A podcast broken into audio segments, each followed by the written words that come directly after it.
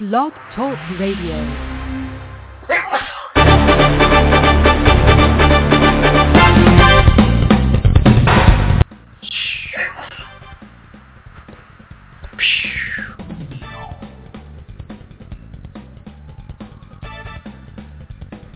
It's that time again, everybody. K-Walk Radio.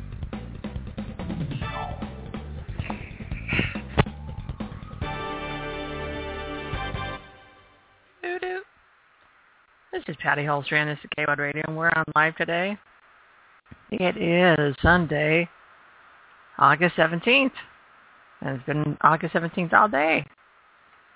It's 7 p.m. Arizona time, and that would make it a lot later everywhere else. or early, depending where you are.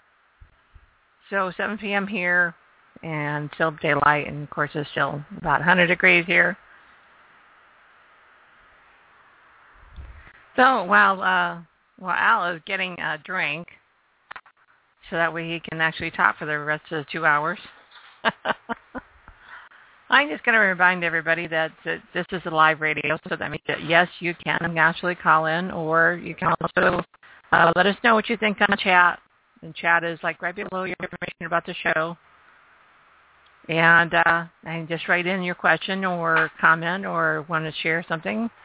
Uh, definitely do that. Also under chat, you will see all the different relevant topics that he's talking about. I will be giving, you know, putting up all the um, all of the uh, links for the things that he for the locations to find out your information for your information about exactly what he's talking about and where he got it from. So, without further ado, this is Al and Jo, and this is the next space with Al and Jo. Really? Yeah. You're going to tell them exactly what I'm talking about, huh? I'm going to show them where you found it. Yeah. Oh, okay. I was going to say, like you would actually know what this stuff is. I mean, come on. yeah You're no space it. geek. You kind of, you kind of, I'm Like- geekish. like most people in the world. Actually, you're better than most. But like most people in the world, you have been one who has kind of followed the space industry, such as it is, absently from the fringes of the dark cloud of the Fringes economy. Of the dark cloud Of the economy. of the economy. Yeah. Fringes of the dark cloud. Most people like today- premise of a story. Doesn't it? Doesn't Yeah, it? yeah. Yeah. Fringes of the dark, Dark cloud of the economy. Yeah, I wouldn't go as far as economy. It's kind of boring. Well, but our current economy, to hear people talk, the economy is actually picking up a little bit. yeah. So while maybe we, not a we, we heard from Darren from Imperial Outpost, and he says things are going really good. And thank you to all those who are frequenting him now. Mhm. It makes us look good. Thank you. That's cool. there are some neat things happening in the world of space this year, or rather this week, this this week and last. Um, well, our first story up on the thing is Oh, about. just starting right out. Well, with NASA? sure. Start with NASA, right? Yeah, we're going to start. We always start with the NASA stuff. There we That's go. that's one of the things that everybody wants to watch. Here we go, everyone. So here's here's our thing for tonight. There there's this idea when building spacecraft, both for space, for landers, or as orbiters, that components need to be built effectively by implementing um, a folding process. Folding. Sure. Well, when when most Like uh, kind of sorta. I mean, most most solar panels today that are launched with a spacecraft of some sort are folded up into a nice, neat little package, and when they get into space at their destination, they unfold. Yeah, they pop up, or they fold out, like on the ISS, or different things. But a new direction has been to explore origami. And you remember origami? Yeah, I know. They do the little crane thing, and you can do all sorts of fun things with dollar bills. I did a, did a book of origami recently. A book of who? This this guy actually like a little. It's, it's like a uh, shooting star. You know, it's a comet actually. Oh, okay. Origami comet. Oh, and so he whenever, folded whenever it. he killed somebody, he'd leave a little origami comet. You met this guy. It's a film fiction story. Oh, it's a fiction story. Yeah, Okay. I designed the cover for it. All right. So anyway, what's new So I know what Is that- is. Yeah. Well, we also remember not only just solar cells, but also the lunar rover when it landed on the moon Mm-hmm. in the Apollo Did program. they leave it there? Well, yeah, they left it there. It's unfolded, but they left it there. It's ready to roll. So if you had a new battery and sat down on it, you could probably Hmm, drive it Go to the moon to the museum of leftover goods from America. There is that. Um, but this idea is even better, especially for solar panels. In fact, panels used in space missions already incorporate simple folds, collapsing like a fan or an accordion. But um, a guy named Tree, Trease, I think it is, and colleagues are interested in using more intricate folds that simplify the mechanical structure and make for easier deployment. Now, I got some cool photos in the article. Check out the link. Um, last year, these guys collaborated with an origami expert, Robert Lang, and BYU professor, Larry Howell, to develop a solar array that folds up to be 8.9 feet in diameter. Now, that's folded. Now, keep in mind, 8.9 feet is a good bit smaller than the 15 feet, give or take, of the maximum diameter that can be launched inside a SpaceX fairing. Hmm. So, this space thing can fold up to 8.9 feet, 2.7 meters for all you metric folks, in diameter all the way across. Now unfold it, and you've got a structure 82 feet or 25 meters across. That's that's huge.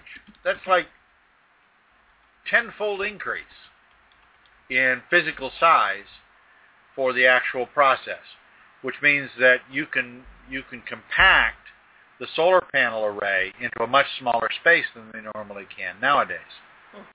The article goes on to talk about their 120th scale tabletop prototype expands to a deployed meter diameter of 4.1 feet.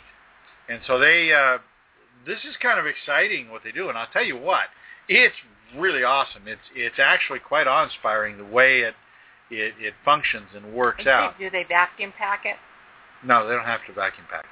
That'd be kind of cool if they vacuum pack They do use kind of a, um, if you're familiar with buckyballs, uh, well, when you go to, for example, Challenger Space Center, they have this ball that's kind of a space frame kind of thing, and you can pull it apart, and it gets really huge, and you can shrink oh, it back up. Those, those are fun. yeah. Yeah. Well, what they do to make this Use thing unfold uh-huh. What they do with this is they take their origami model, and on the outside of it they have a ring of this bucky kind of stuff that expands and contracts.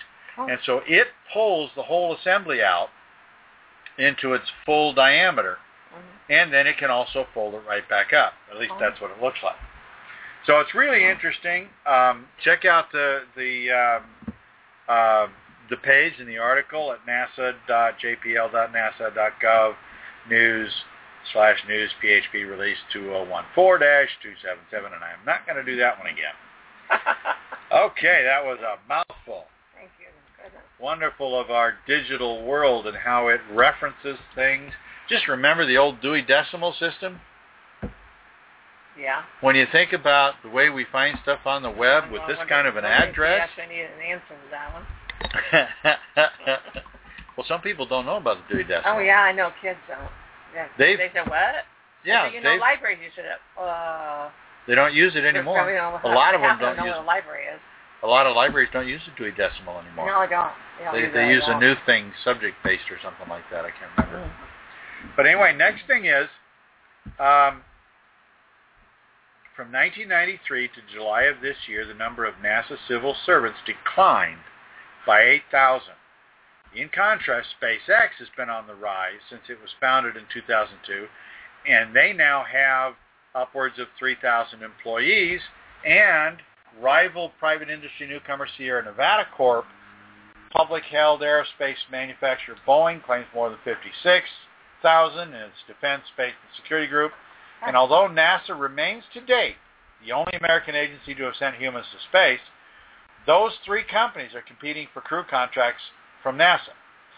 SpaceX and Orbital Sciences have previously launched cargoes. Now, the, the article talks about this from the perspective of a young engineering student who's preparing to uh, explore positions at NASA, and she's actually evaluating whether NASA's her next best step or not.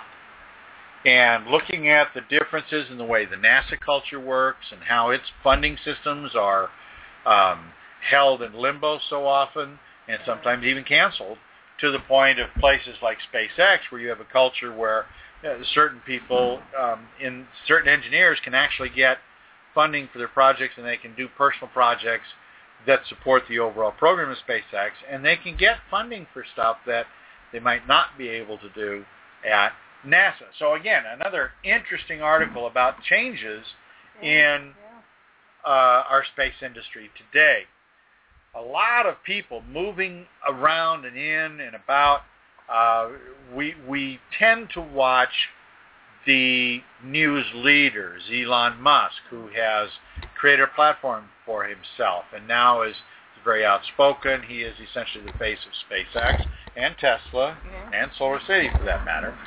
Um, He's a rock and roller. he is uh, Richard Branson, the face of Ah, Virgin yeah, Galactic, um, and we have Sir several. Richard. People. Well, there, that, that's true. That's true. Mhm. So a lot of a lot of things are going on, and not just with the people that we see in the major news releases, Mhm. but this whole article is about how increasingly gifted individuals are beginning to say NASA isn't the best route for engineering It's an or space. interesting change in a way. Yeah, it is. And with the economy beginning to improve, we're seeing uh, contracts grow at SpaceX. We're seeing um, some consolidation in the industry with the different companies that are out there.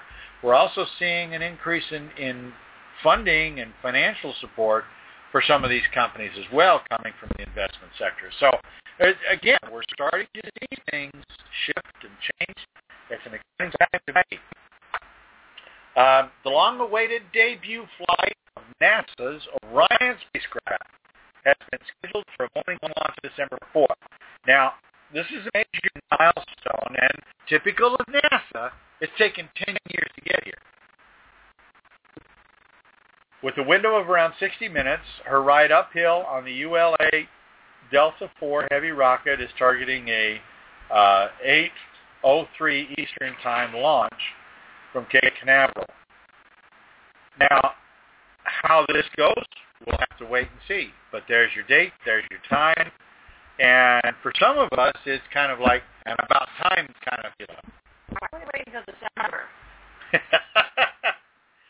well, that's an easy question. Okay. Currently, Cape Canaveral is probably the premium launch point um, Right, in the country. right. And actually, there's only a handful of others that are capable of launching a large ship like the Delta IV Heavy. Right. December, you know, you have weird weather. Well, here's here's the good, thing. You've got a lot of other ships launch, scheduled to launch at Cape Canaveral, right. so they're in line to get launched. So basically, Well, when they finally think- got to the point, You would think the mothership would get its first first dibs of when they wanted to actually blast off. actually, no. I mean, Oh. um, whoever pays the most. if you were well, no, if you were a passenger. Now, this is the interesting thing. Uh, it's not about the money. It's more about scheduling the launches that have to take place at Cape Canaveral in the months between now and then. Now, this one is somewhat opportunistic, or what, what do they call that? It's it's not a hard, fast, absolute got to launch on that date. But that's the first available date that the schedulers for Cape Canaveral had that this thing, when they finally announced, oh, now we're ready to launch, oh, well, you're going to have to wait till December because we got SpaceX, we got Delta, we got uh, ULA, we've got all these other launches already scheduled. You gotta, Finally? hmm Okay. like a hairdresser. Huh? Yeah. A hairdresser. What's that got to do with it? Because you can, she only takes you when she's got, you know, open spaces. Oh, okay. Yeah. Well, there you go. Yeah. Okay. So that's going to be interesting to watch and see how it goes out. Uh, I have no doubt it'll probably be a successful launch. I wish the best for them. Uh, and speaking of launches in Cape Canaveral, okay, we got we got a little side note here. All right, country music star. Country music stars. Well, at least Star has something to do with space. Brad Paisley went to NASA's Kennedy Space Center on Saturday. This is back on the. This is yesterday to launch his new space-themed song, American Flag on the Moon. Oh wow. According to an interview with Billboard magazine, I'm so excited about that one. Paisley was inspired to write the song after his young son tried to see the flag left by Apollo 11 moonwalkers Armstrong and Aldrin in 1969. He recalls what happened in his lyrics. So you'll have to listen to the song to get the details. That'd be kind of cool too. Yeah. Yeah. Um, but basically, um, mellow way. so it's just he, he, he goes to he, he went to NASA to to launch this space interesting Well, I guess So, that would be the place to do it. yeah. Well, sure. hmm You know, you want to be where where the stuff is going on.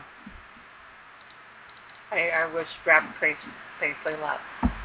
A lot of luck. Yeah. I, I think that I think the song will At least you're doing it for the right I reason. haven't listened to it yet. I'll have to have to listen to well, it you, later you on. like that country western stuff. I, I do like a little country western, but I'm more of a, a I, A I, little- I, a little hit country western. a little country western. I mean, here's the thing about music. Music changes monthly, much less yearly or I mean daily. Oh, really? And so, you know, a lot of what what was country 30 years ago. was broken on that channel.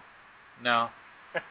I I don't actually. It's not set to country right now. I only right now listen you to it gotta- occasionally. Yeah, listen to your own stuff that you're listening to. No, I got talk radio set. On Oh, the, well, yeah. Talk radio is one. Of course, that's because I got to listen to the traffic news in the morning on the way to work. Uh, Heaven forbid I should have an accident or be late or anything like that. So you know, it- you know, we all we all do different things at different times.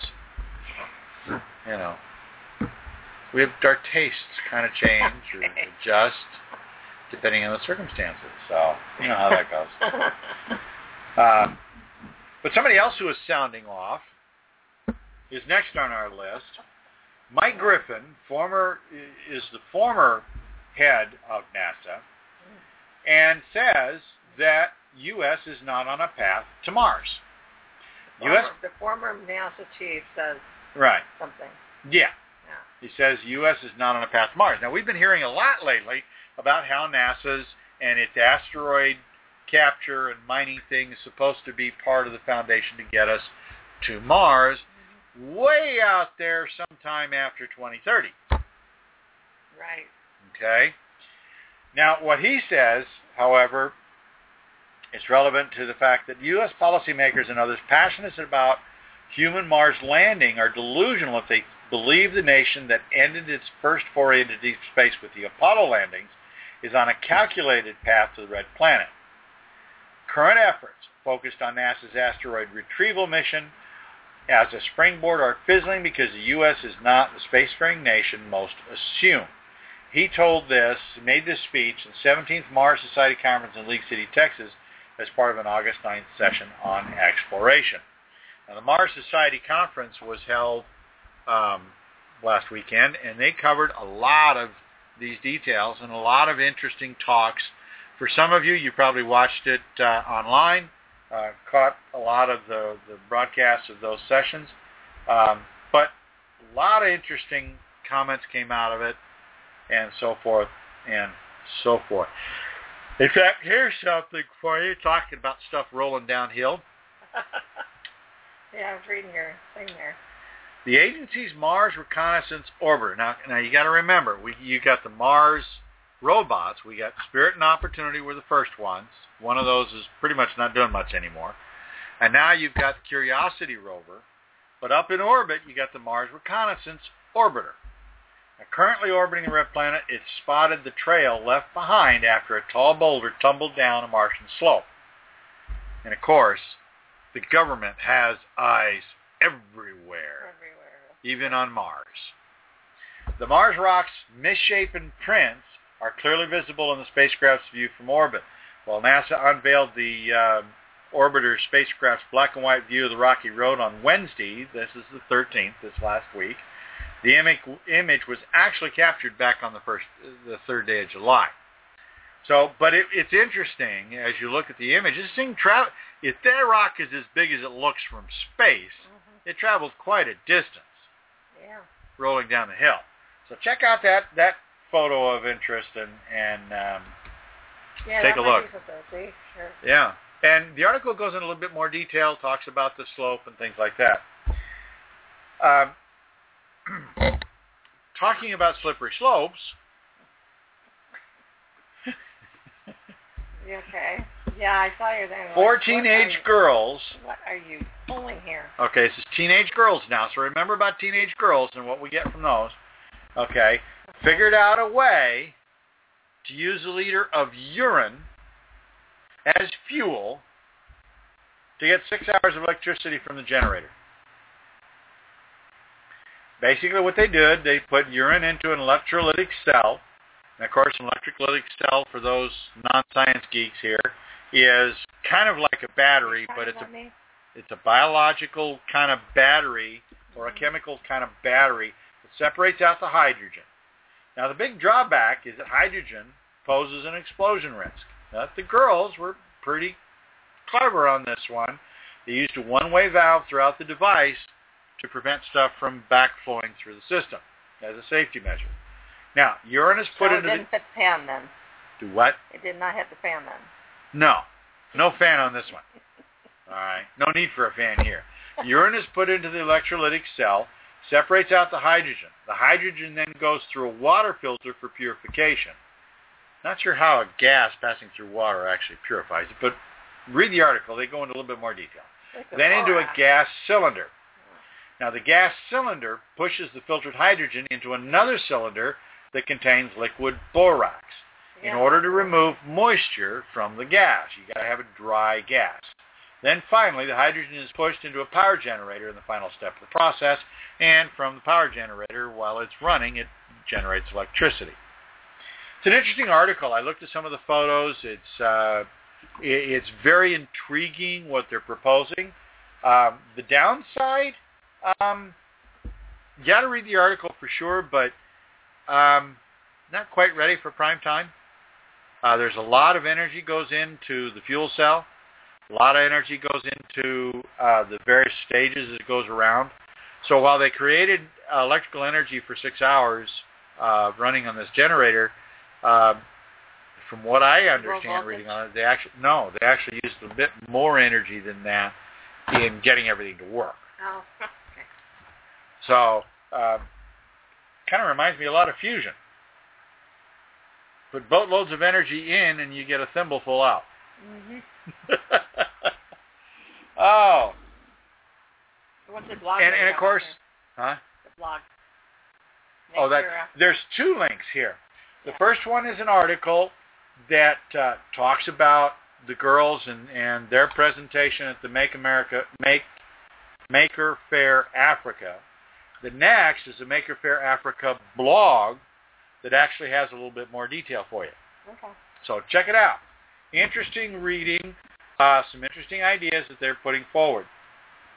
Now, one might suggest that the girls might quit while they're ahead, but we're going to leave that to uh, the astronaut from Korea. Uh, she went from astronaut, N-A-U-T, to astronaut, N-O-T. Yi So-young, South Korea's first and only astronaut quit her job this past week, ending the country's manned space program. Now that, that's kind of sad. You know what I The only astronaut quits, and so now they don't have a manned space program. That's um. And as a woman, so really wasn't a man's space program anyway. Oh, now that's hitting that's hitting below the belt. Anywho, um, the Korea Aerospace Research Institute said Yi sent a resignation letter by mail that explains she would be stepping down from her position due to personal reasons, according to local experts. Now, the article goes in, no, not pregnancy, uh, but the demands of being the only astronaut in the country are pretty huge. Um, Oh, I can imagine the public relations deal that goes into that. I mean, being, being, I could see her being mobbed. If it's anything like the U.S., you know, astronaut shows up, and they get mobbed. they do. Well, they used to. Used to. There's so many of them out there now in the U.S. We we kind of got used to it. But she's the only one in her country that went to space. Yeah, that probably would be pretty cool for any, especially young people. Well, yeah. So I mean that plus appearances, all the things that go along with being uh, an astronaut and celebrity. A celebrity, absolutely. Um, before we move into our next segment, Private Space, New Space, we're going to take a brief break for station identification. Go for it, engineer. this is K-Rod Radio. Uh, we actually taking a, a, real break with music, or what are we doing? Mm-hmm. Well, let's talk about our, let's say that first we need to remind you that, yes, it's live radio, so there is a call-in number, 714-242-5145. 714-242-5145. I'll be getting into the uh, commentary section, right? Commentary section of the show pretty soon here. So, uh, you know, we welcome people to call in and, and put their. If you want to share something um, relevant for space, definitely give us a call. And yes, this is a 714 number, therefore it is, it, it, if you don't use your cell phone, it will be charged, just to warn you. Um, we also have to uh, want to say hey to all of our people listening, and uh, thank you for continuing to uh, listen into our shows, and uh, hopefully more to come. Uh, next Sunday we will not be here because Don will be out of town, or Al will be otherwise uh, busy with family. So we are, we'll take a hiatus for a week, and we'll be back the week after. Also, want to thank our, our, our people, our advertisers, our sponsors for our program, always. Uh, thank our sponsors. Not only, not only is WAD Media our sponsor, it's also our mothership. And we also like to thank uh, Imperial Outposts, our good friends out there, uh, gaming people. Uh, love you guys. And also um, Pop Culture Paradise, who continues to give us support. We we love you guys too. And, you know, we, we have a couple conventions that are coming into town, so uh, brand new advertisers for us, and that's uh, Comic Expo here in Mesa. And that's going to be in October. Guys, take a look at it, okay? Guys, Comic and Media Expo. So with that, uh, going to take a real fast one, I think. I don't have anything fast. we also like to say hey to the Hey Girls show, which is going to be showing on, as soon as I get my calendar up here, I'll let you guys know. Oh, it is to me August 27th. Again, we're going to be out there at the ice the ice house in uh, on Thomas Road in, in Phoenix, and that'll be starting 8 o'clock, and we'll be going until 10. And that, of course, is all of our music music variety show. We we talk about music. We talk about things going on in pop culture. And uh, next Thursday, this Thursday, this Thursday, this Thursday, pop culture night. Yes, I am part of that. So you want to come and say hi to hi to me? I'm going to be out of pop culture night, 6:30 to 8:30 at Queen's Pizza. Queen's Pizza is going to be our wonderful sponsor for pop culture night at on August 21st. It's this Thursday night. So coming out, that's Mesa, right in the heart of Mesa, right downtown Mesa.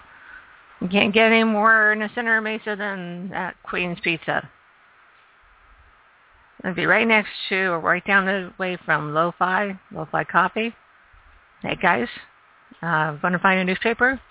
To find one of our wild newspapers? That's where that's where it go, man. Lo-Fi Coffee, the home of the home of our of our newspaper the WAD.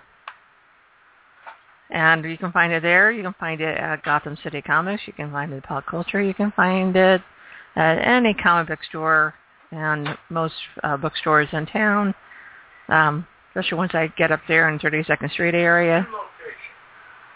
And, and what? New locations Yeah, new locations are now available.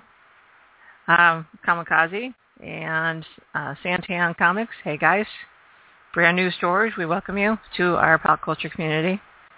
Uh, brand new sites for your reading pleasure and your gaming and comic book fixation.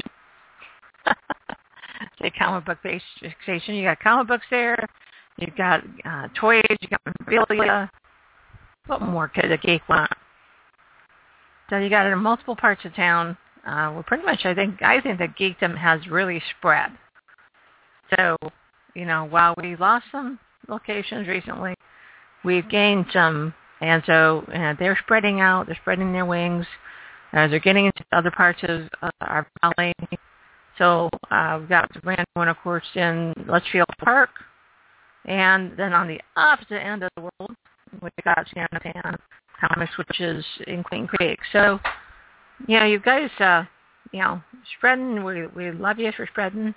And uh, get the news out there, and let's all have some fun with all the geek stuff coming up. Also, to talk about real briefly, we've got CopperCon Phantasm. Uh, that's 2014, 2014, and that's going to be 22nd, 23rd, and 24th. That's next weekend, guys. Already. Uh, we've got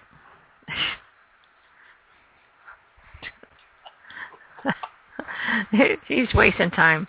Uh, 20, okay, we have two other conventions coming up on uh, the, by the end of this month. We might as well mention it now since uh, since Al's got his his mouse stuck with some pizza.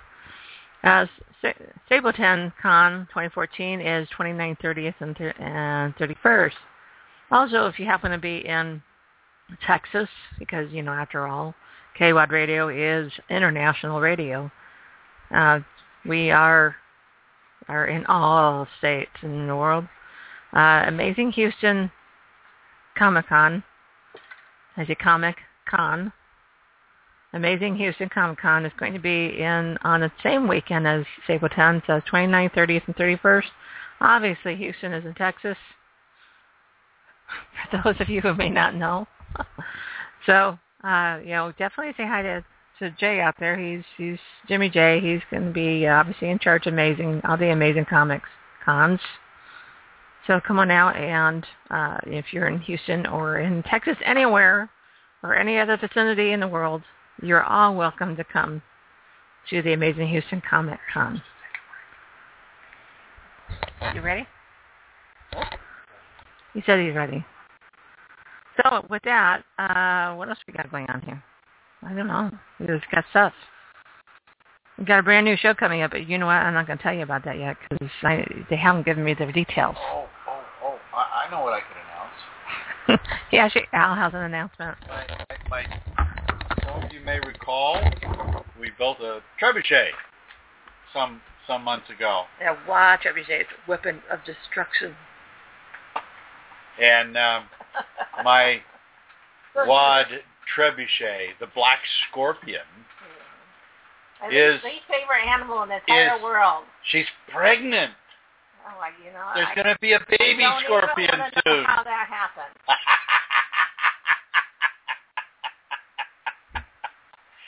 we are Who we are knows uh, with you? Who knows? we we are working with the local scouts to create kits, and this is a prototype we're putting together uh, in support of next spring's April Uh, STEM Camporee for the local district Boy Scouts.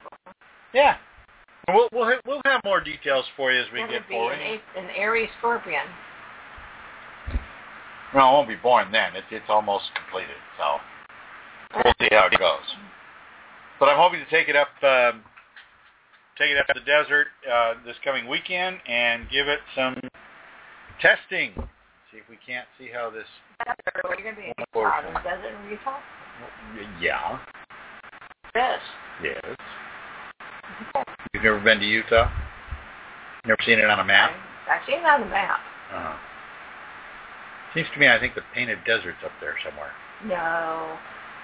Where's that? Well, well, okay, somewhere. It's one of the four corners.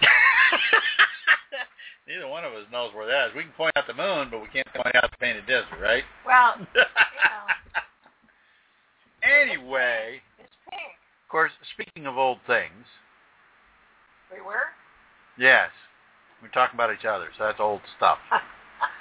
Um, I didn't think we were talking about Some of you may remember we we've been watching the news of a private group who has been attempting to take hold and control of a 36-year-old international Sun-Earth Explorer satellite. Oh, sure. Now, they even had a, a, a crowdfunding effort that actually raised a little bit more than what they needed um, to help them do some, and they ended up being able to do a few extra things. Uh, but in the process, um, they've been working on this for the past few weeks. They've actually been com- uh, conversing with the satellite. and made it pass around the moon, came back by the Earth, and at first they planned to park it close to Earth, but they abandoned that plan after finding out that it was out of the pressurant. I guess I read that as fuel. Uh, needed to move it. At least some of the Well, third. It's just they feel then. Well, yeah, well, you know how they are. Uh, at least, gas, yeah. yeah. At least some of the 13 science experiments are still working, however. So the old spacecraft will do one of the things it was originally tasked to do, study solar weather.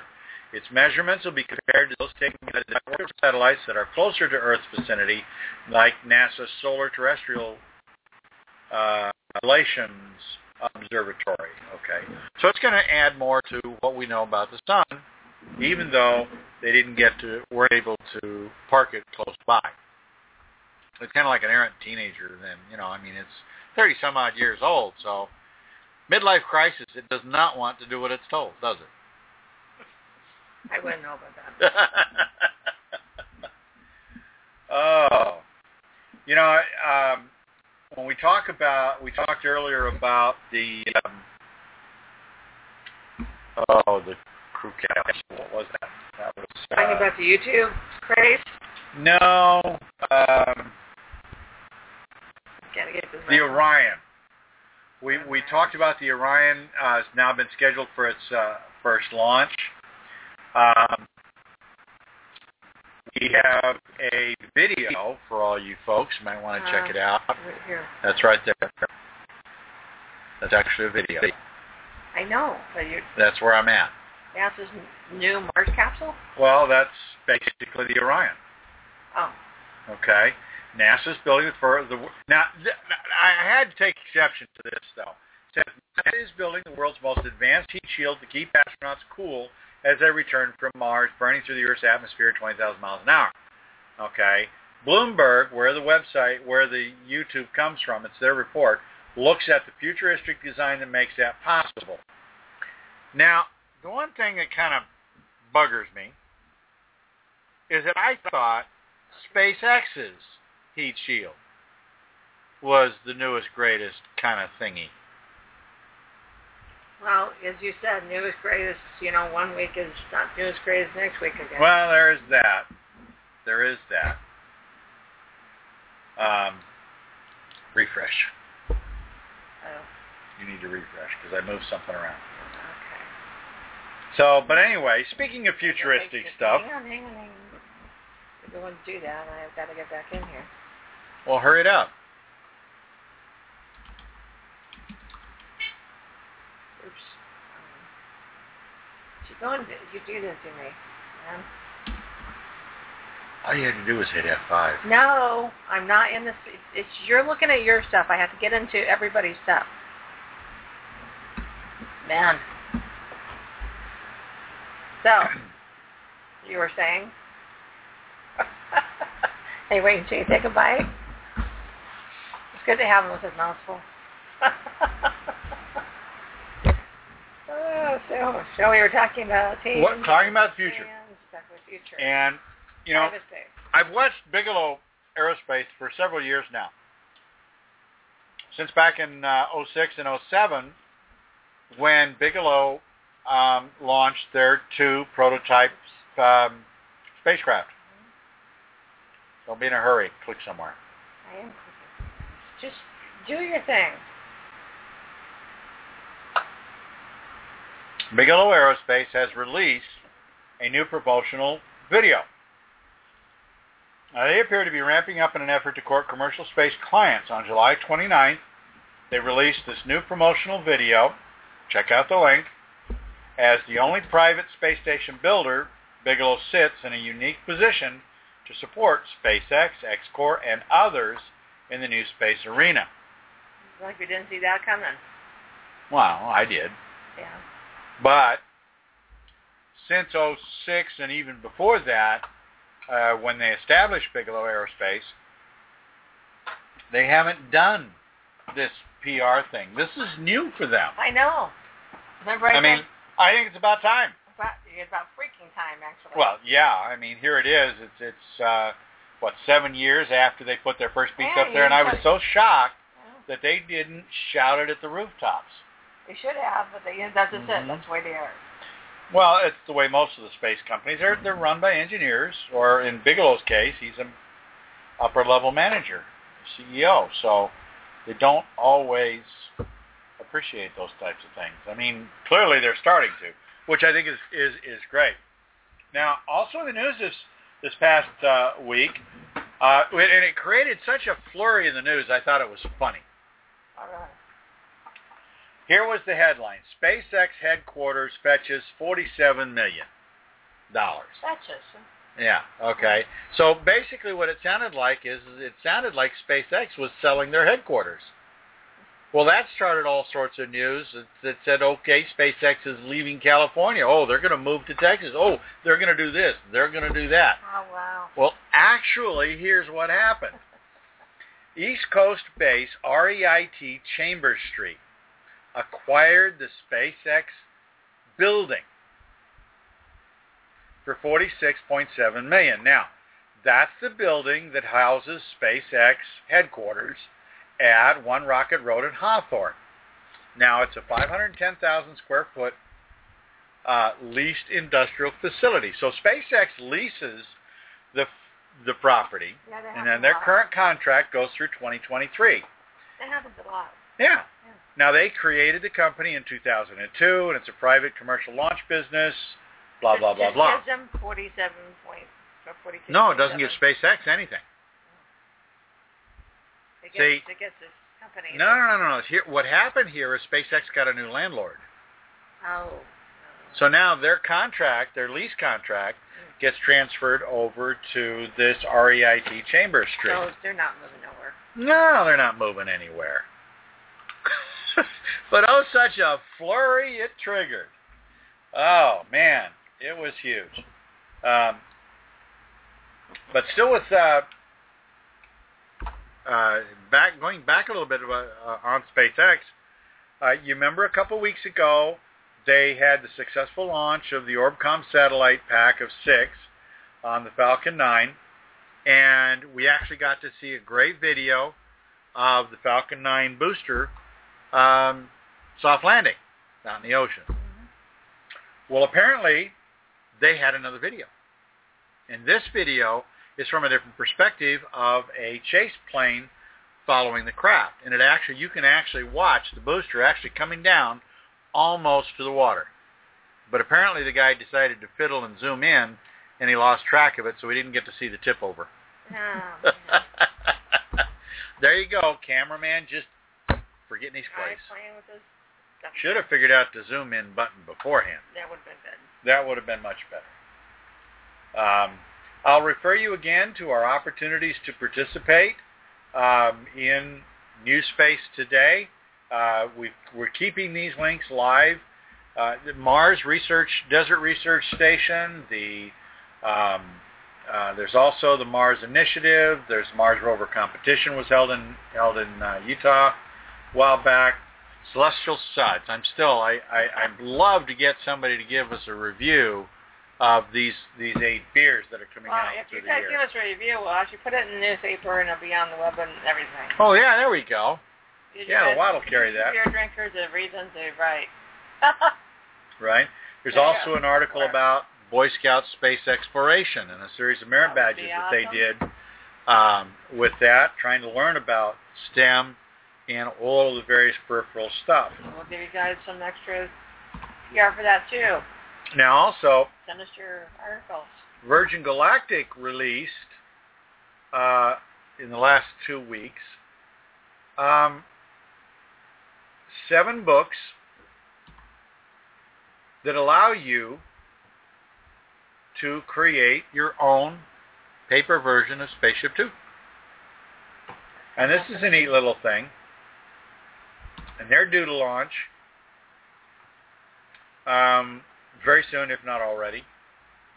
It's a partnership between the private spaceflight company and DK, a global publisher of illustrated reference books. So many, many, many different ways um, that these things can, can happen. So Um, moving on to our commentary section for tonight. We got two topics we're going to chat about for just a few minutes. Um, the first one is a question.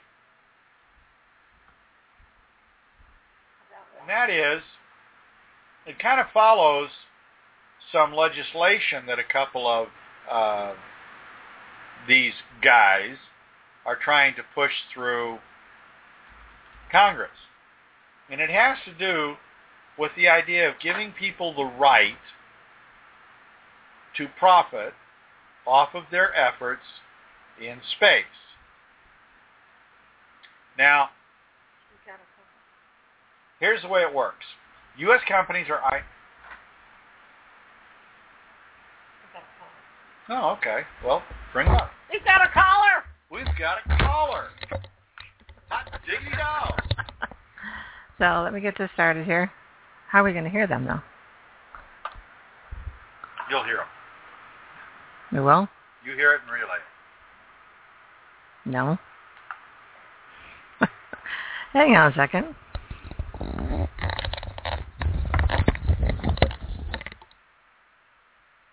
What? Not sure how that's going to work.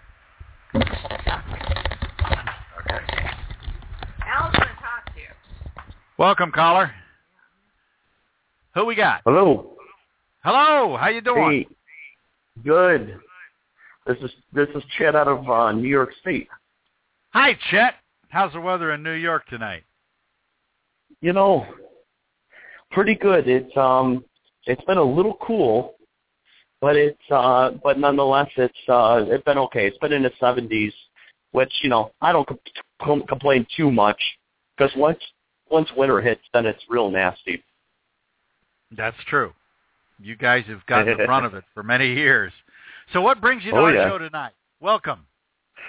Oh well, thank you very much. Well, this is the first space show that I've seen online, and I just uh, it does, I'm not only a first time listener, but I'm also a first time caller in the sense that I don't I don't even know what you guys are talking about today, um, but I am a Christian and I love talking about the cosmos. I love talking about uh, the things of space, and I was curious if you guys would be interested in sort of a, a kind of an open debate here of the origins of the universe. Hmm. I don't know. I'm open to a lot of Um, things. I hadn't considered that one. Okay. I wasn't. Uh, I I know that uh, we have uh, probably two major major uh, what I would consider theories of the origins of the universe. There is, of course, the Big Bang, which is actually currently coming under fire a little bit with some of the new Higgs boson uh, uh, realizations, and then, of course, there is the uh, creation principle. Right. Um, Right. Personally, I You kind of guys- fit. I kind of fit in between go- them somewhere. Okay, okay. So it sounds like to me that you you you were be open anyway to the idea that God does exist and He did create, uh, but you're not a hundred percent sure if that's true. Um, I look at um, God when it comes to science and technology in that we learn and grow uh, sometimes in leaps and bounds, and we end up hanging on a cliff by our fingertips once in a while. And we have to climb back up to solid ground and realize, okay, we missed something on that last pass. Uh, science does this all the time. Um, Sure. but the the challenge that I run up against is that theology, the idea that God is um, the only reason for anything, um, Mhm. has some pieces missing to it. And I've Hmm. never been one to appreciate this whole mysterious universe thing. I I have a firm belief that we are children. As children looking up to a father, that father's goal is to teach us about our universe. And science affords us a mechanism to do that. Do I have any doubt that a God was involved in the creation of the universe? At this time, no, no doubt whatsoever. Do we know the mechanism by how that worked? Not on your life. Mhm. I don't Mhm. know that there's really uh, much to debate on this type of a show. As the the premise Mhm. for our program is we talk about the current news and progress in space science, and our focus is on those threads in science news that directly impact upon manned space exploration and manned settlement Sure. in space in the future. The topic of where the universe came from doesn't necessarily come up because we're looking forward rather than back. Mm. Mhm. Mhm. I have great well, respect. Go ahead. Oh, go no, go ahead. Finish it. Our, our phones, by the way, are probably um, overlapping because of a signal. So Okay. if it sounds like I'm interrupting you at all, I apologize. Don't mean to. It's just uh, the way the phones are working here. Digital technology is so wonderful. I remember briefly when we were all forced to go to digital TV signals. And I get I get Right. worse reception now over the air than I did with analog. I got Right. more channels, but I, I can only get half of them. right. And here we have digital telephone conversations, which also suffer from their own brand of challenges. Um, I can remember many times, um, and I'm going to date myself here. I remember the old party lines that we used to have on the phone system, oh yeah. and then now Yep, we've, I can we've recall those. to- and then we went to digital, and then uh, all the changes over over the years, um, and yet we still, for every for every step forward, we find that there is a price somebody isn't paying attention to. Yeah. For instance, our phone, our everything's going to get so small that you can't see them anymore. well, there's that. everything's Uh-huh. everything's going to be implanted in our eyeballs. We're not even going to need a phone anymore. Absolutely, I, and, and there are indeed challenges to that extent. I, I personally am a big fan that I think, uh, as I said, that I kind of fall somewhere between the religious view and the hard science view. That there's there's Hmm. a blend in between to be found. Sure. That Well, yeah. Go ahead. Um, that neither one offers us all of the answers. Science, because we haven't progressed far enough, and religion and and theology, because um, because it's given to us as a very mysterious thing, and this is this is where I think uh, theology tends to fail us in helping us understand things. Whereas science fails in that we think we have an explanation and then the next day comes up and in the morning dawn we see oh wait a minute that doesn't work because That of doesn't this work. yeah so we we find Sure. ourselves caught with our pants down in the latrine um, but so I think as we turn, and we go forward that in my mind we're going to find so many new and exciting things coming up in the next uh, 20, 30, even 50 years that are going to let, shed a lot of light on these two very diverse perspectives, not only of how the universe was created, but how we came to be, how the planets and so forth.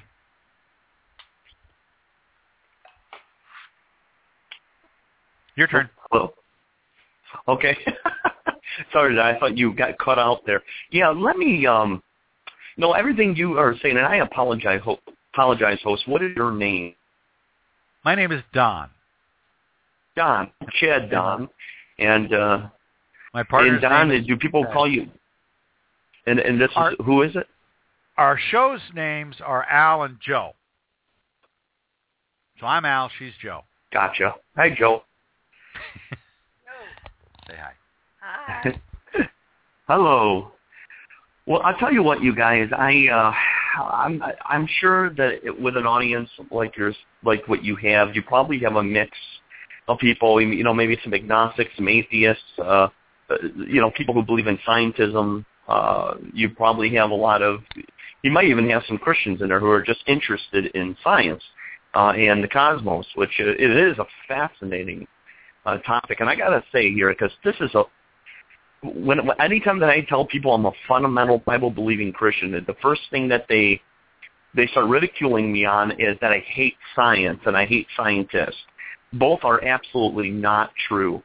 I think that um, things could be observed in different ways, and certainly I think the best explanation for reality uh, is best explained in a theist point of view, and I would argue that to kingdom come. But I do not hate scientists. I just want to kind of clear it up, and I certainly do not hate science. In fact, I'm, I tell you, part of the curse, and I don't want to get into the long, but part of the curse is is the the earth fell. You know, after Adam ate that that fruit and Eve ate that fruit, the whole earth became cursed. And uh, I'll tell you, the good example of that would be, you know, don't mow your lawn for a couple weeks and see what happens. I, pr- I praise the Lord that uh, that we have technology and we have science and we have people that know how to maintain the earth. Uh, we have water plants and sewage plants, and we have wonderful things that if they were not there, we wouldn't be able to survive as uh, in in our civilizations. So uh, I'm very, very much uh, thankful for science, and I'm very thankful for technology. What I would say, though, as a um, kind of starting this thing off, and I know I'm probably completely off topic, but I think it's certainly a very important one, is the ontological view of philosophy is how, where are all these things come from? Uh, not only just the stars, not only the planets and the moon and the and the earth, but where, how about us people? The fact that we can interact with one another, where does all that come from? Is it the result of uh, cosmological uh, accidents, you know, chemicals banging into one another, stardust bumping into stardust, you know? Uh, that's what I'd argue against. I argue that we have a divine, all-knowing, supernatural being called God. Um, which God it is is a is a second part of the argument. Um, but I believe he does exist, and he gave us the right to live. He created us as is, all the animals, all the plants as is. I do not believe in macroevolution, but I certainly believe in microevolution. And I think that's another misconception that people make against Christians is we don't believe in evolution. Well, that's not true at all.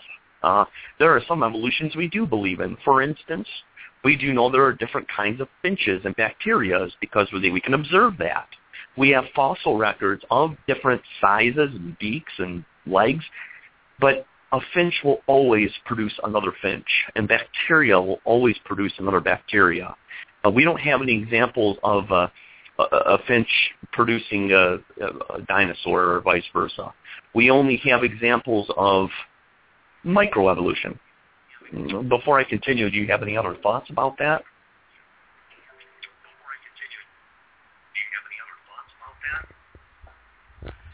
Um, while it's while it's uh, an intriguing topic of discussion, it is um, sadly outside of our typical. Um, I'm just kind of giving a. Um, but I would, I would. All I'm the reason I said all. Ask you a question. Sure.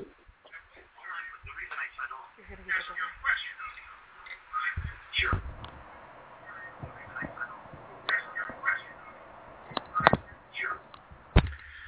Um, how would this perspective affect us as we move forward into settling um, the moon or perhaps Mars? Do you think those perspectives, these uh, theosophist views, or even the theology itself, might change or evolve as we move out into space. The the reason I bring that up is is because as we move into space, our perspective of our own Mother Earth changes. The impact of that fruit as an earthbound um, plant now mm-hmm. shifts because that fruit isn't available on a space station or it's not available on the moon or we've had to modify the various plants that we take as to survive on Mars or any number of different things. What are your thoughts on how theology might change or do you think that the threads that we have will continue and survive forward? Hmm. Well, I think that's a very good question. Um, I've never been asked that before, um, but I'll be this first time for everything. I would say um, what we're dealing with is if you modify something, okay, you're taking uh, genomes from some plant or extracting it, uh, and you're you're implanting it in something else uh, to create some other organic material. I, I think I think that we try to do that. I can't say we've been successful in, in all experiments, but that doesn't um, that doesn't take us away. Okay, that doesn't that doesn't direct our attention away from the fact uh, that those sources, okay, in which you mess with to come up with something better or bigger or whatever is in the human mind to create at that time, it still doesn't defeat the argument of whether or not those organic materials originally evolved. Now we can take it. We have very smart laboratories and very smart scientists we can take, uh, for instance, um, well, for instance, the dogs are a great example. You know, there are certain breeds of dogs, and in fact, I think it was either in Times or it was a oh, I've, I've forgotten now, but there was a magazine that, um, and the big title of it was "Scientists Have Found Evolution."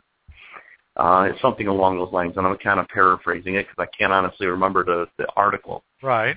When you open when you open it to the article, they show a picture of a bulldog. Okay. Yes, you can crossbreed animals. Uh, a dog will always produce a dog, even if it's a different kind of dog.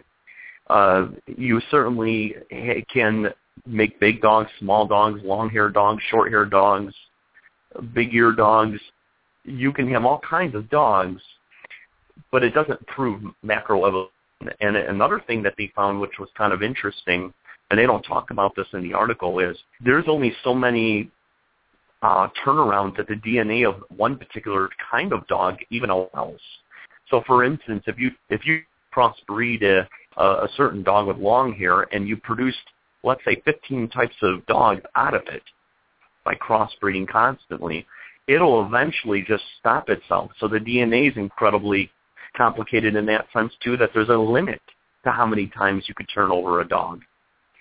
Uh, but in any case, even if you can produce a million dogs out of one particular breed or vice versa, uh, or excuse me, or multiple dogs, you'll always produce another dog. And I think this is the thing that people miss.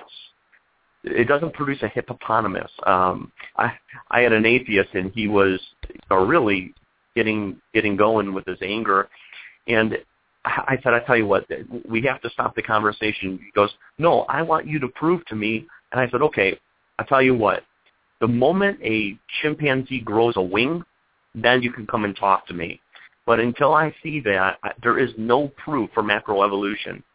Uh, we've had false assumptions, uh, like for instance Lucy, they found out it was something different. They found a uh, tooth of a pig uh, that they thought was a transitional form of primate to human. Uh, so there's a lot of different um, false assumptions of macroevolution, and certainly Darwin said it himself. Uh, there's a very famous quote uh, from him where he, says, look, uh, it's called Darwin's doubt. And he says that to think that the human mind, which, the, which is a mind that's been developed by lower species, any trustworthiness at all. Uh, would anybody trust in the convictions of a monkey's mind if there is such a mind? So what Darwin's saying is, why should we trust anything at all about the reality of of uh, of this if the origins of of the universe and the origins of life uh, it comes from macroevolution. Uh, nobody talks about that, but that's certainly what that's certainly something he wrote. Um, but there's something there's something else that's quite fascinating, and it and it goes part of the universe. If you give me just a few more minutes, I want to I, I want you guys to put your opinions in this too. But Do you Well, think actually- I can have a few more minutes? Actually, I'm going to have to cut you off here. We've still got some material to finish covering tonight. But Oh, Um, okay. Well, maybe I can call a different time and we can discuss something that I think is I- important, which is the human mind, and where does that come I- from an ontological point of view? I, I would love to share conversations like that. However, our topic for this particular show is about news and events related to manned space travel and settlement Mhm. as it looks Uh-huh. to the near future. Um, Yeah. unless we can turn the in the conversation, not at all. You don't think it what could I have, God? I don't think it could disprove God. I don't think science will ever. I don't see. I don't believe that science will ever prove nor disprove the existence of God, because theology is based on faith. It's based on belief, But not, not blind based faith. on. It's it's not based on um, the scientific method of do this, do this, do this, and you get this result. And if that's repeatable by multiple people, multiple circumstances, then that can be considered dependable. Theology doesn't follow that guide. So theology Actually- is something actually, that's very personal. Theology is a very personal experience Uh-huh. based on that Right. person's faith and belief system. There are so many Like, different belief systems in the world today, and Mhm. I there isn't anything out there that can prove that Buddhists are, are the only way, or Hindus, or um, Christians, or or Jews. Any that any Hmm. one group has 100% of the truth. There, most of them, if not all of them, have great qualities to them, but many of them also Uh-huh. have qualities that denigrate their very faith. And so, what this show Yeah, but there is a way to find out, though, folks. You know what I mean? Like there, there is a way, and that's actually. All, I know I was going a little too long, but that's ultimately I what I was getting at. Is right, and and and I have but a pers- I have a personal experience in in theology. I have my own belief system, and okay, like be wrong? many sci- uh, it's not about being wrong or right. It's about what, in my mind, Really? works for my life. It's about how Hmm.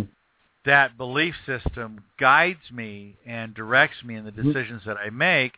And in the in regards to this show, it's about making the decisions that help the show grow and develop and serve the community that we are trying to reach in people interested in manned space travel out of this atmosphere. Um, thank that makes you a huge. That makes a huge. It does, and and it, it helps us stay on goal and on task. And with that, I'm sorry, but I'm going to have to go ahead and cut you off here. Thanks for listening. Thanks for joining the conversation tonight. I wish you well. Okay. Listen to the rest of our show as we'll be closing up here in the next uh, 20 minutes to a half hour. Thanks for joining us.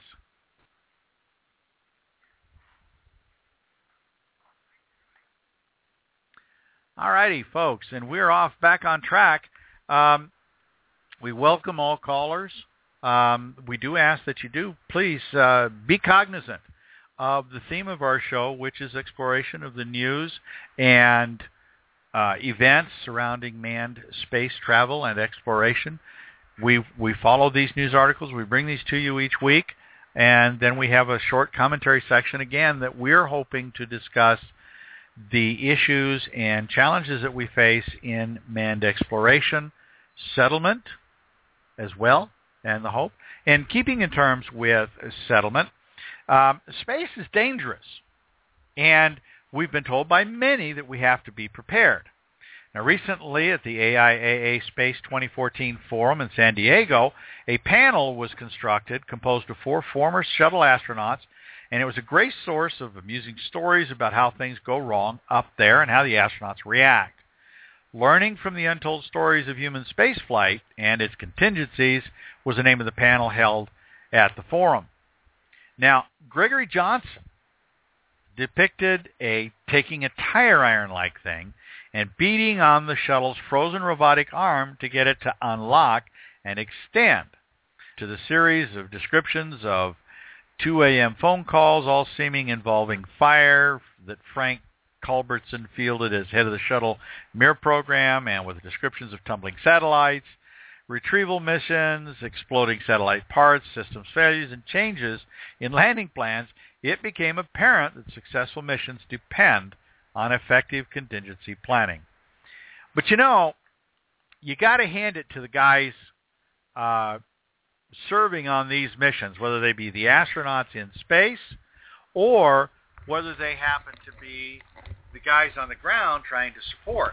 Many of us have seen the film Apollo 13, Tom Hanks and all the great guys in that film. You remember that one, don't you? I love that one. Yeah, it was a great film.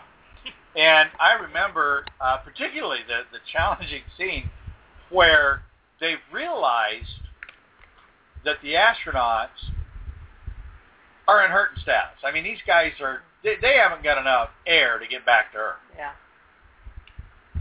And so a guy comes, pretty serious. and an engineer comes into the room and dumps a whole bunch of parts on the table and says, here's what you got. We got to make whatever it is they're supposed to make, and we got to do it in this amount of time, or they don't make it. Right.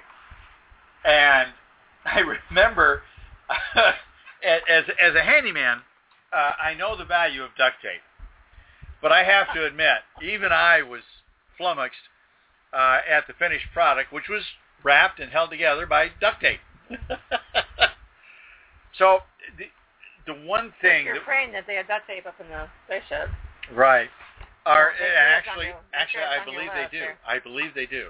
I Yeah. believe they have would- a role that goes with so. it. I would think so.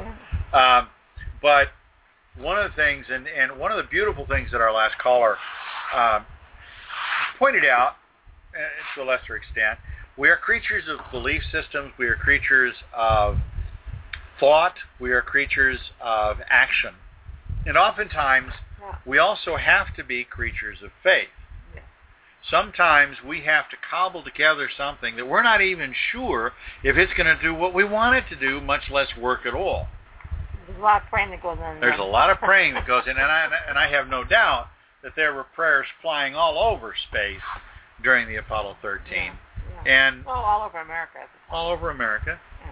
Um, but this is one of the things that makes us what we are as a species. To be curious about the universe, to seek answers that can be uh, confirmed through um, a trial and error and retrial and reconfirmation. And this is what we're going to face when it comes to the exploration and also the settlement Mhm. of the moon, Mars, uh, the intervening space in between. We're, Uh, gonna, we're, and- we're going to lose people. Well, yeah, we're going to lose people. Space is dangerous. Space I is mean, it's dangerous. it's space has the the vacuum of There's- space, or what we call the definitely no way to keep them safe. But yeah, and again, there's no way to keep them safe but right here on Earth either. and that's People that's an interesting day. point. Yeah, and despite the faith that we put in an all-seeing God, or in the technology that we have around us, we we continually find that things happen, things that we didn't anticipate, things that we did anticipate, only it went different. Well, know. okay. I'm I'm gonna put a little. because I heard some of the conversation there, and I'm gonna say that I think that you know that God intended us to explore all things. Is that otherwise, why? How can we understand His all of His creations if we can't go to space and actually see? I, I'm sorry, but we're one Earth here. Yeah. There is there's a mass amount of universes out there, and we should be exploring them because of the fact that how do we understand God and all His infinite, wonderful uh, diversity if we don't go up into space and find out more. I would I would equate that. I relate to that. I would also point out that space isn't the only thing that's dangerous. As we're finding out in the Middle East right now, religion is dangerous. Seriously. Hey, I'm Irish. I, I'm always been dangerous. yeah, but you're you're you're dangerous for other reasons. It's got nothing to do with religion for you. You're just dangerous out the gate. Like a cat whose tail got cut off. not half even. cut off. Half cut off. Yeah, yeah. if you're gonna way. take the whole tail, you're gonna, you're gonna take the tail and take it all. Yeah. all right. Otherwise, forget it. Now, one of the things that, that I admire about the engineers that have Turn been around, working for the last 40, 50, even as much as 100 years in the technological development that's been made through science and engineering is that it's all about protecting men, women, and children. It's all about preserving life. yeah. Yeah. But I recall that there was a story many years ago that I read, and in the flat-out drive to preserve life, are we at risk of losing something? Yeah. The point that was made was that let's say you live to be 2,000 years old, What if you say that? okay? Mm-hmm. If you can live to, or if you can be immortal. And you know, I, I, I was, I was, uh, I caught, I caught a brief snippet of a show the other night, somewhere, recently, where a vampire was immortal, Yeah. had been immortal, he'd been around a thousand years, Yeah. he was bored. He He had, wanted to end it all. he wanted not to be immortal. He I mean, wanted, he's already done it all. Yeah. yeah. Been there, done that. I mean, even if he lived another hundred, another thousand years, Yeah. the, the the thing that makes life Worth living? worth living Mm. is that it's short. Well, really? I think so. No. You only have the average. I thought the, what makes Well- life worth living is the fact that we're we're all together and we're all together trying to do this. You know, I once I once thought that way. We're all, But I now think each other. I, I'm I'm now of the opinion that, that one of the biggest reasons that we have such a drive Hmm. is because our life is so short. But that wouldn't explain those who don't have a drive. Yeah, it does. They're just lazy.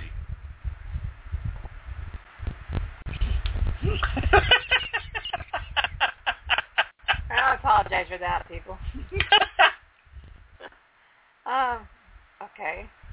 there's there's content And then there's lazy. Yeah, yeah. and I and a large majority of our population either of those. is content with what they have every day. yeah. They're they're content to deal with the same challenges day in day out and not change them, not grow. And and granted, you know, if if that person were sitting here speaking, they'd be saying it in completely different terms that would make absolutely good sense. But the Wouldn't prob- they? The problem is that, that somebody like that usually won't, won't be actually speaking and doing their own show because, again, they're content. They're content with where they're at, and They're they're not with where they they're not really they, interested they don't in going want anywhere to else. expand their their horizons, And which has never been never happened in this particular you and me. well, We're always yeah. seeking out new ideas. And it, somebody that well, why you we're all chasing the second star to the right. yeah, why why you do so many things? Well, because um, I want to know. I, I want to do other things. I, I have more aspirations than a normal, to me, the normal tr- tree hugger.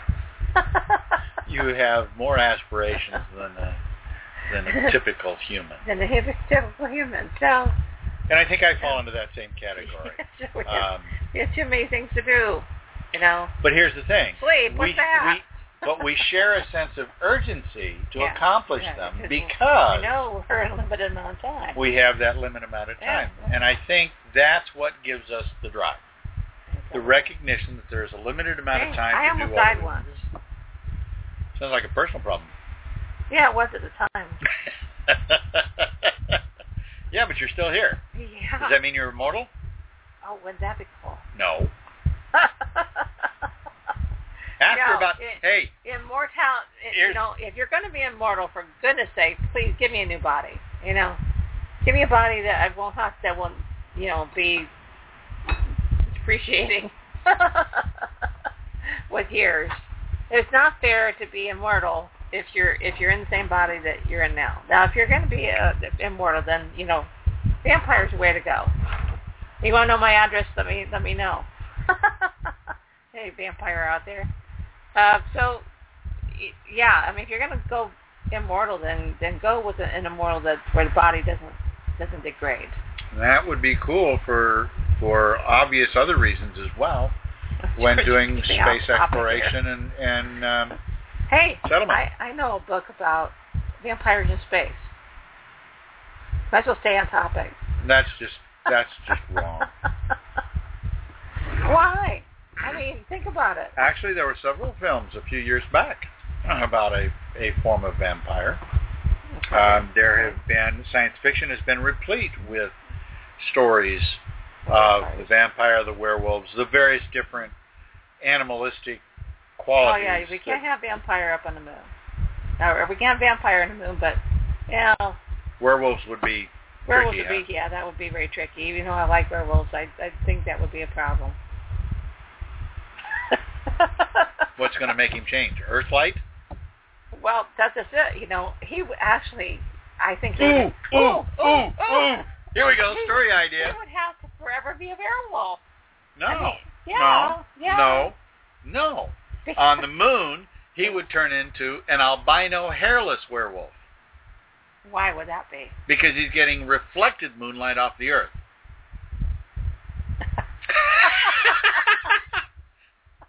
he's degenerating.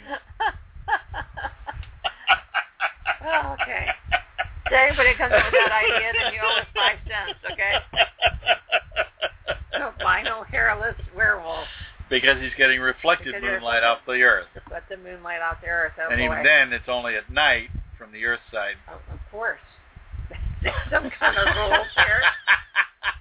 And the thing is, you got to follow the rules. Oh, and know, by the way, it only fun. lasts about 45 minutes till the sun comes out. Oh God, that would be an awful hour. Wouldn't even have time to eat anything. Well, You'd barely care, get that through- would take care of the problem I was yeah, worried I, about. I would think so. Yeah, because you just have enough time to get changed, Yeah. and then Right. it, the go light would go away, and then you're starting to change back, and it's like, well, geez, come on, Well, you know that means talk about not making up your mind. Yeah. Wow. anyway, anyway, space is dangerous. Whether whether it's the whether you have a vampire or werewolf on. Okay. Um, but here's here's the thing. Congress is going to get get into this and see if they can Talk can. about vampires Well, there you go. and werewolves. Um, Congress is getting into this. Um, U.S. companies have been looking at asteroids as a way to create a new frontier in lucrative mining ventures. But they keep complaining that they're stymied by the vague status of private ownership in space. Now, earlier this summer, members of Congress introduced a bill to protect property rights for commercial exploitation of asteroids. And of course, the question that the article at the link asks is, is it legal? Now, they make several points, and I think the reality Oh, is okay. far from the point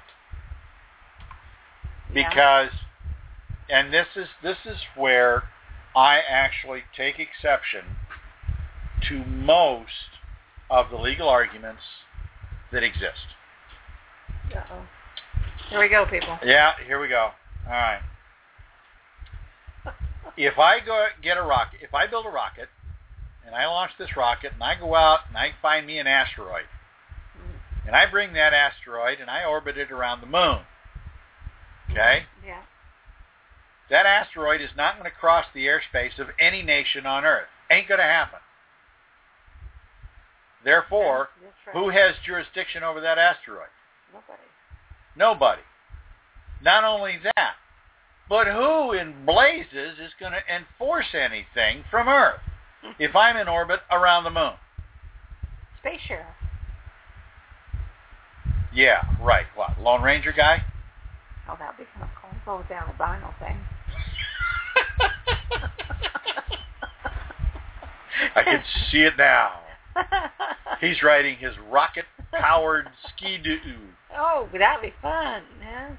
and he's Oh my trolling across the lunar landscape, We chasing gotta after do some short this, after chasing after this albino hairless werewolf who every t- every 45 minutes changes back into a human and then back into a werewolf. Oh my goodness. and it hopefully puts him out of his misery. Eventually. Eventually. All right. Wow. But I mean, I, that'd be a good first story. yeah. Yeah, do yeah, you know, But like a here's whole the thing. of the stories then. Here's the, what when when when the American continent was colonized by settlers from the European continent. Mm-hmm. How long did the European law last? Some time. About 400 years. That's like quite a long time. So here, they're It's- thinking that the moon's going to have to... It's a long issue? time. Oh, it is a long time. But at the way things are going today, Uh huh. it ain't going to last anywhere near that long. You don't think? Point of law, point of earth law, jurisdiction of earth law over the moon is a moot point. But you don't think that the countries of the world are going to fight over this? They may fight down here, but there ain't a dadgum thing they're going to be able to do to somebody up there on the moon or on an asteroid or on Mars. There isn't a doggone thing they can do to enforce any laws they enact on Earth. Nothing they can do. Not now, not in 50 years. There isn't enough money on the planet to build a space force to enforce anything. Mm-hmm. Not now, not in 50 years. I agree. And as such, this whole thing about what's legal in space, It's Come on, give me a break. Irrelevant. let's get people there first. And don't worry about this. Let's establish the rule of law And- and let's make sure the the lawyers stay on Earth and they don't, they're not. Well, yeah, I personally I think they ought to be they ought to be spaced, every single one of them. I don't think they should. I, I think that should be a a limiting factor for settlement. I don't think lawyers should be allowed. I got to put that in the charter. Yeah. But then again, you know, uh, uh, you know. That being said, I need to backpedal a little bit Yeah, I'd say so. because when the settlers came to this country for the very first time, Yeah. one of the first documents that ended up actually making it to this country was the Mayflower Compact. Yeah. Most of the other documents were basically defined in Europe, in England or Spain, and then simply kept by the captain during the course of the voyage. And they never really set foot. Those those documents never actually got onto the continent. A lot of them didn't. Now, yes, there needs to be a form of law in the new settlement. Of course. But here's the question: What form is that law going to take, and who's going to adjudicate that law? Yeah, no, it's. It's not going to be the morons sitting here in their marble halls of Congress, No. nor is it going to be the police or the military based here on Earth. Double hope not. And currently, did you know Probably not. that part of the various treaties on space prohibit any military presence in space? Yeah, I didn't know that. Okay. Which is interesting because if you're prohibited from putting any kind of a military presence, that would include, by vague reference, any police presence. Okay. You're not allowed to put them up there. Therefore, you have no way to enforce any laws enacted that would affect anything beyond Right. the, the atmosphere but of the Earth. there's always going to be a captain of any group, and that captain as of that ship has been always been a maritime law, where that captain becomes the jury and and the judge. Judge, jury, and executioner if necessary. Yes. Well, Because you know people do stupid things sometimes. Yes, they do, and I agree that typically it is the the, the, the sea captains, or in its day, chieftains, Yes. tribal leaders, Yes.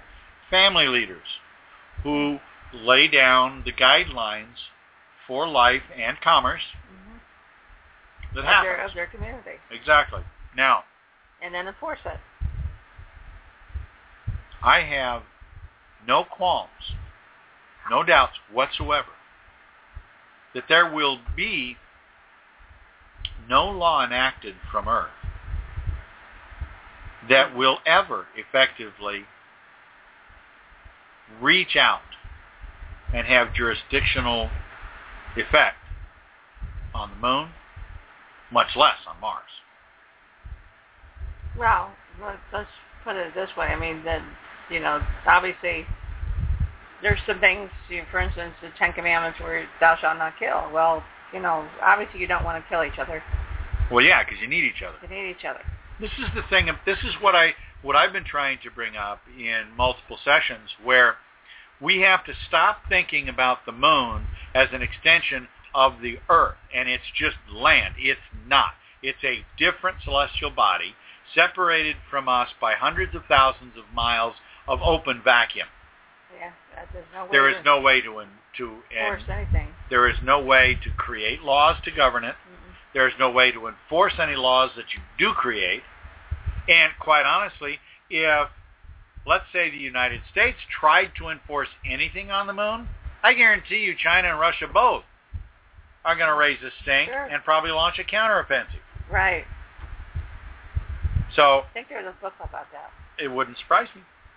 There's probably been Where- several. Yeah, where moon was inhabited and Earth tried to juris, jurisdictionize it. To extend their and, jurisdiction to, it. yeah. you know, and, and that's and then just we had it. a war over it, and here we killed ours. All Who's who's got the high ground when it comes to people living on the moon? they do? Well, sure they do. And They- do they have to make munitions to blow up cities? No. What do they have to do? All they got to do is throw rocks. Seriously, do you know how fast a good-sized rock would be traveling by the time it hit the Earth's atmosphere from the moon? Well, that's an interesting idea. It would have to be a big rock, though. That's get through the atmosphere. Well, it'd have to be big enough to not be, yeah. But even a pebble, by the time it gets to the atmosphere, is still traveling be like a bullet. Mach 4 or 5. Yeah, yeah, yeah. it could still do some serious damage. Clean through your body, man, and all the way through to Leave a real big gaping hole on the other side of the body. Yeah. Rip your spine right out of your back. Boy, we got really graphic tonight. Rip your head clean off. But you know, you know, not only does government and jurisprudence and all these kind of things, laws, enforcers, whatever form those might take, the, the caller this evening brought up, it, it kind of caused me to think in terms of, you know, and, and I tried to ask him what what might religious faiths do? How might they evolve or change with the with the new environment? You know, it, it, it's one thing, and I'm and I'm going to be facetious here for a moment, but I'm going to say, let's say there's a religious law that says you're not allowed to jump higher than five feet. A reli- reli- religious law. Let's say there's a, just just for the sake of argument, Okay. there's a religion. I'm being really facetious here. Okay, I don't want to step on anybody's toes or or fall on them. Um, let's say there's a religious law that says you're not allowed on Earth to jump higher than five feet. Most people find that a little difficult anyway. You get to the moon, people are able there. They they can jump up six, seven feet high. Oh. I see. So yeah, they were. So who's going to enforce that law? Is the religion going to change? Is it going to evolve? Are the rules going to evolve based on the new circumstance?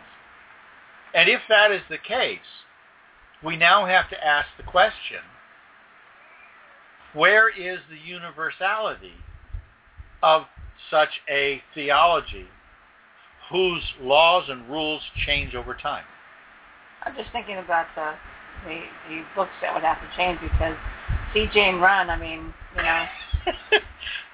Running's kind of problematic on the. Problematic. You you Well, end up you're you are you are you are leaping on the moon. You are not running. We've seen that. You either shuffle, See, kaplump, Jane, kaplump, leap. kaplump. You're you're either hopping like a bunny, Hey, how about it? hop like a bunny, or you're leaping like a lizard. I think sleeping like a frog. Well, frogs leap. Well, Frogs leap sure, better. Lizards.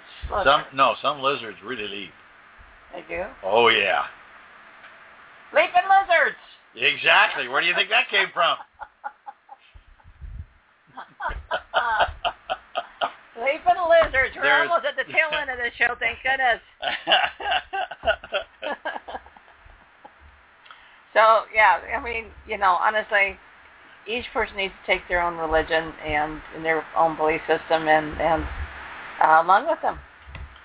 And the thing of it is, if there is anything that we do on this show, it is to challenge the listener to open your mind and understand that when we go to space en masse, and, and here's the thing, what's it going to take to put not two, not three or seven, but a hundred or a thousand or ten thousand people on the moon or on Mars or in habitats in orbit. What is it going to take to get that far? Is it going to be technology? No, I don't think so.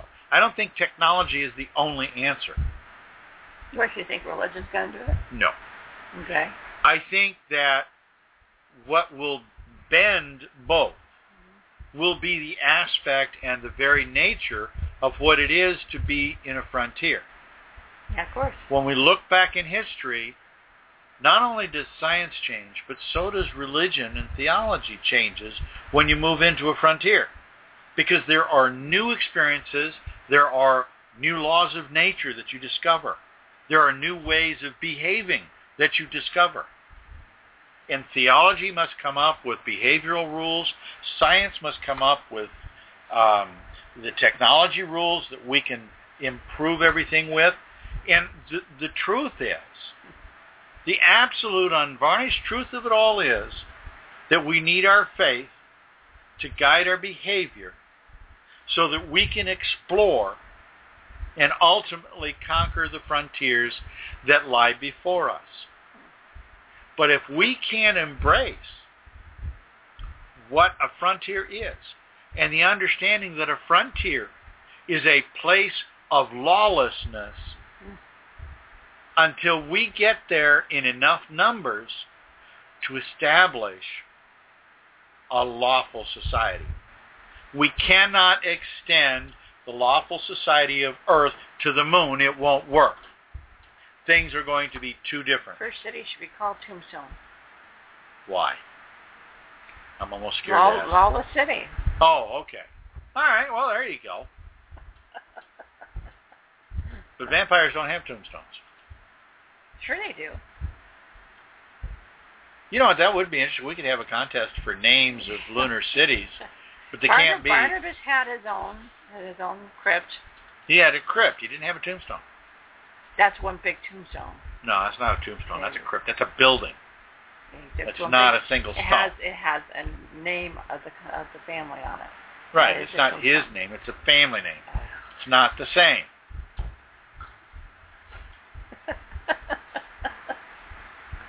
I can twist anything, girl. And usually do. no crypts in space then, huh? Oh, I didn't say that. No. Yeah, we were talking about that once where we were talking about whether or not to take the body back home. Yeah. One of the interesting things that I, I think we're going to find is is that You know, if a vampire was there and made everybody into other vampires, we wouldn't have the problem where to do with the bodies. what do you mean? Nobody would die. Why wouldn't they die? Vampires don't die. Yes, they do. No, they don't. They die from hunger. They die from exposure to Oh, sunlight. gee, what you- well, They have so they live underground. Even if they, even if a vampire lived underground, they still have to receive sustenance. Their sustenance comes from feeding on humans and Yeah. getting fresh, and untainted they don't blood. have any humans. If there's no humans left, Mhm. they would literally fall into a dormant state. But if they're yeah, that would be a weird one. yeah. All these dormant, shriveled up vampires. Actually, there was a film not too long ago that addressed just that very issue. Um, and, and a book. Many years ago, I read a book many years ago that talked about it, where a ship crash lands on Earth, and the ship itself is full of vampires. In fact, there was a show. What was the TV show? Man, I tell you, all Oh man, there was a TV the minds series. of fiction authors, guys. Yeah, Yeah. there was a TV show that dealt with that very premise at one time. Vampires landed in a ship. No, Stargate Atlantis. oh no. Do you remember the bad guys in Stargate Atlantis, the race? Yeah. Were basically a vampire race. Yeah, uh, of sorts. Yeah. Uh-huh. They fed off the life energy of the human. Uh-huh. And they would go into dormant state until a human activated them, woke them up, and then they could feed. But they could go dormant for hundreds of years. And that's the same principle on our basic vampire. So legend. here we would think that that all of our people died, Mhm. when actually they're just dormant vampires. Yeah. Wow. yeah. Going to really bite you in the ass. Apparently, if that's where he likes to bite you. There you go. Well, hey, very fleshy back there. Very fleshy back there. touchy back there. I don't know. You know, whole new meaning to the phrase "bite me."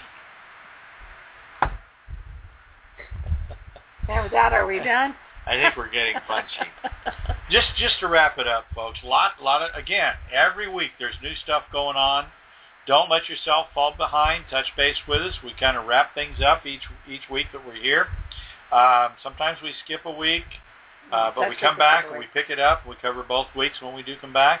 Um, we invite you to come out, Yeah, we- join us, call in. We won't be in next week, but we'll be in the week after. Right. Uh, call, join us online, join us in the chat room, um, uh, question us, Yep. challenge us. Yep. I dare you. Double dog dare you. Did nothing on this one? Thanks. So, are we done? We're done. So this is KWAD Radio, and this is Patty Hultstrand, and we're signing out for the night. And just remember that, you know, wherever you go, there you are.